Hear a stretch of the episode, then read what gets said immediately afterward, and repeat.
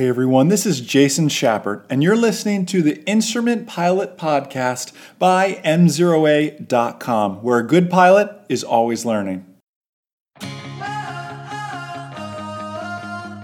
Let's talk about the secret to instrument approaches. Hey everyone, Jason Schappert here of MzeroA.com, and you are listening to the Instrument Pilot Podcast brought to you by our number one rated online ground school, groundschoolacademy.com. Even better, actually, head over to m0atrial.com to take a two week, no strings attached free trial of our courses private instrument, commercial, uh, FOI as well, written test prep, boot camps. There's so many great things in there for you. And more importantly, I need you to remember the date.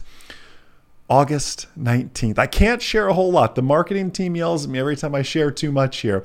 August 19th is the date I want you to remember.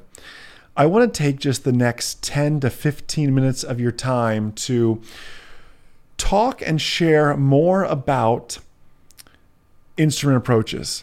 I do an entire series. Maybe you have seen it.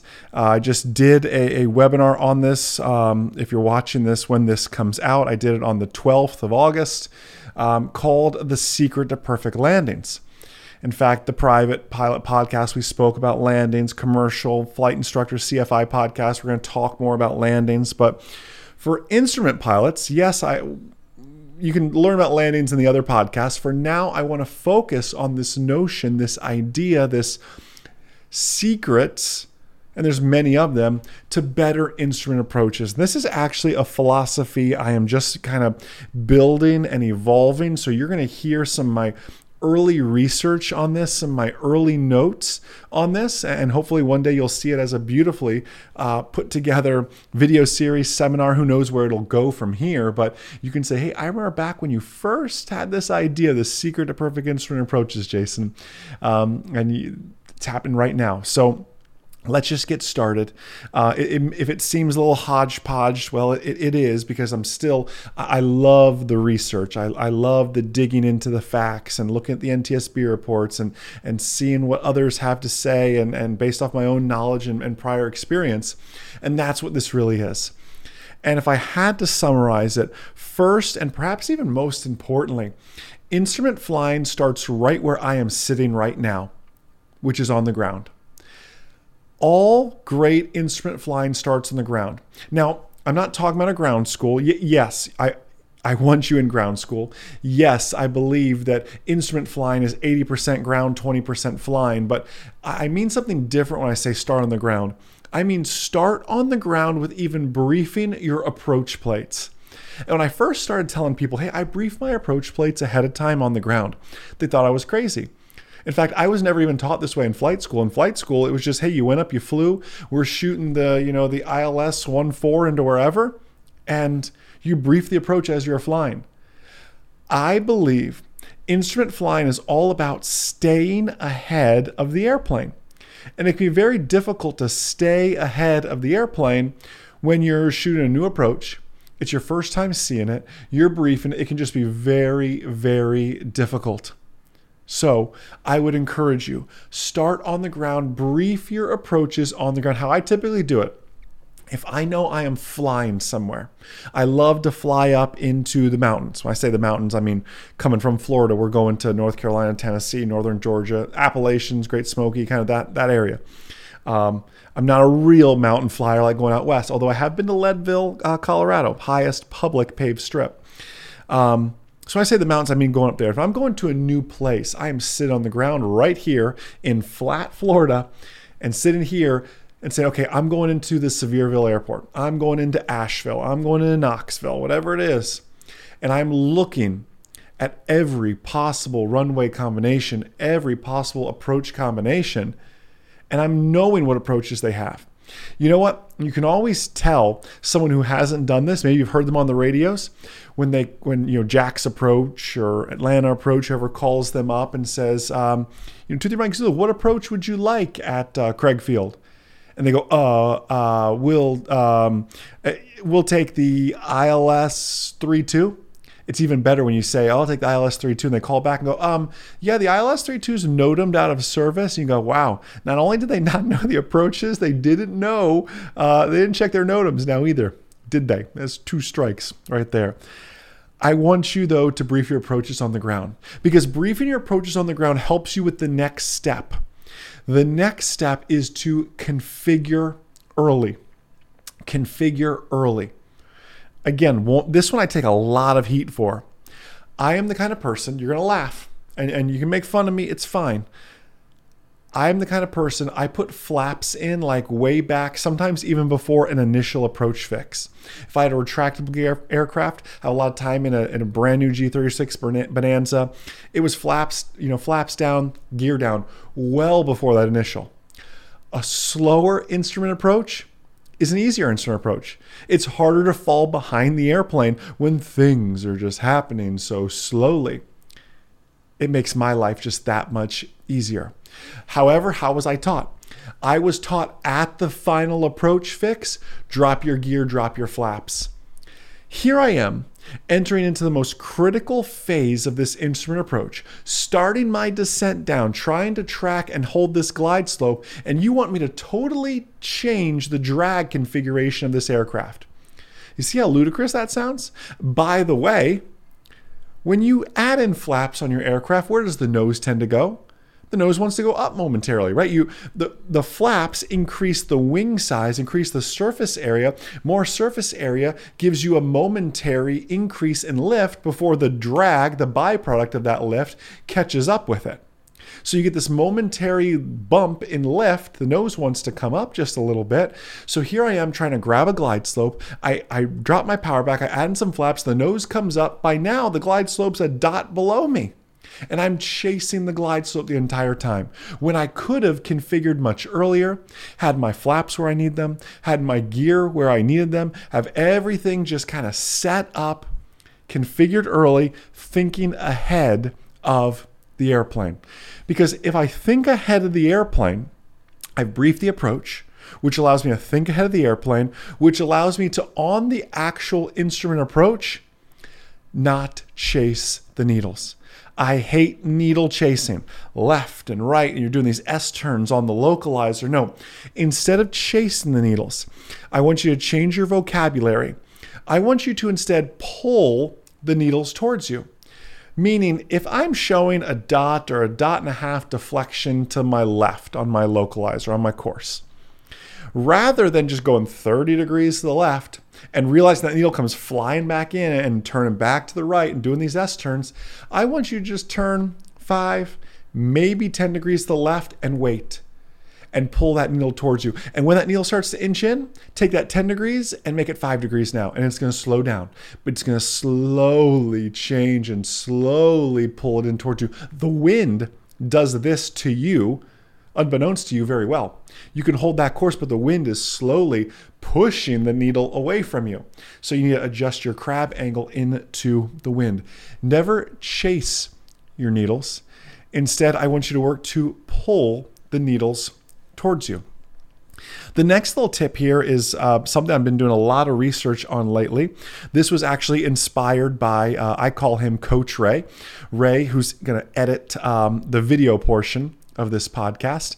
Ray uh, now edits all our social media videos that you're seeing, this whole Secret to Perfect Landing series, everything else.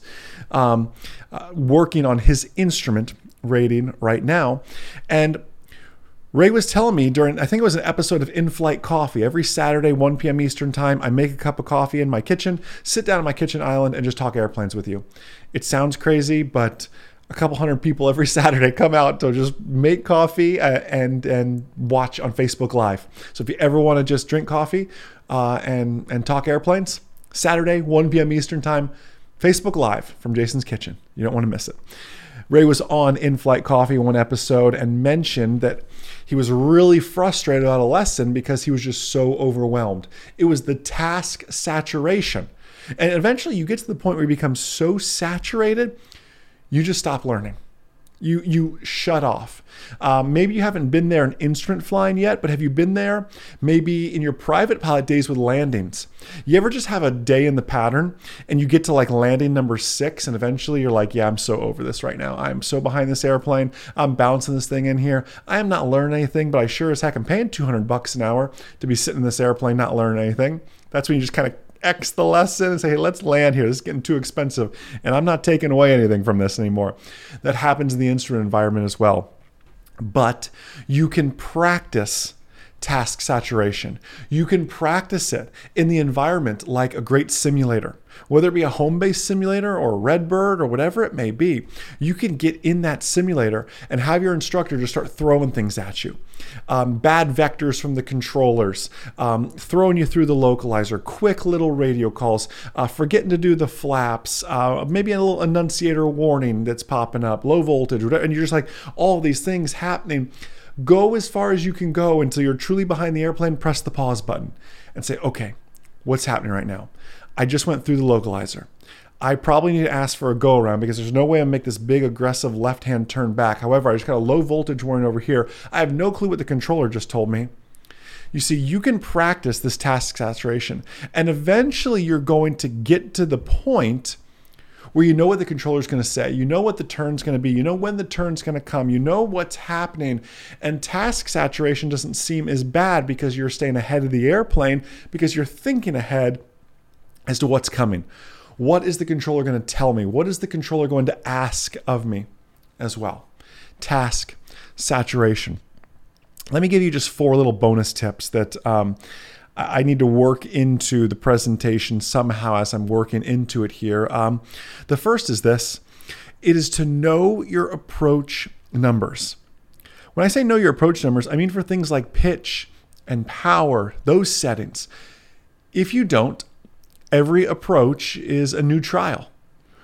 I, I relate this back to the actual secret to perfect landings. You all probably heard me say one of my tips is the secret to perfect landings. A perfect landing starts with a perfect traffic pattern. No trapezoids, no racetrack ovals, whatever it is, it is a nice rectangular perfect pattern. No overbanking, no underbanking. An approach is the same way. Because in a landing. If I make every pattern different, every landing's going to be different. In an approach, if I have different pitch and power settings every time, every approach is thus then different as well. Every approach is a new trial if you don't have the same pitch and power settings. Next, I teach this. Some of my, uh, even my team doesn't agree with this. Uh, let me explain it here first, and I'll explain their perspective. I was always taught and like the idea of setting the bug, the heading bug, if you have one, to your missed approach heading just before the final approach fix.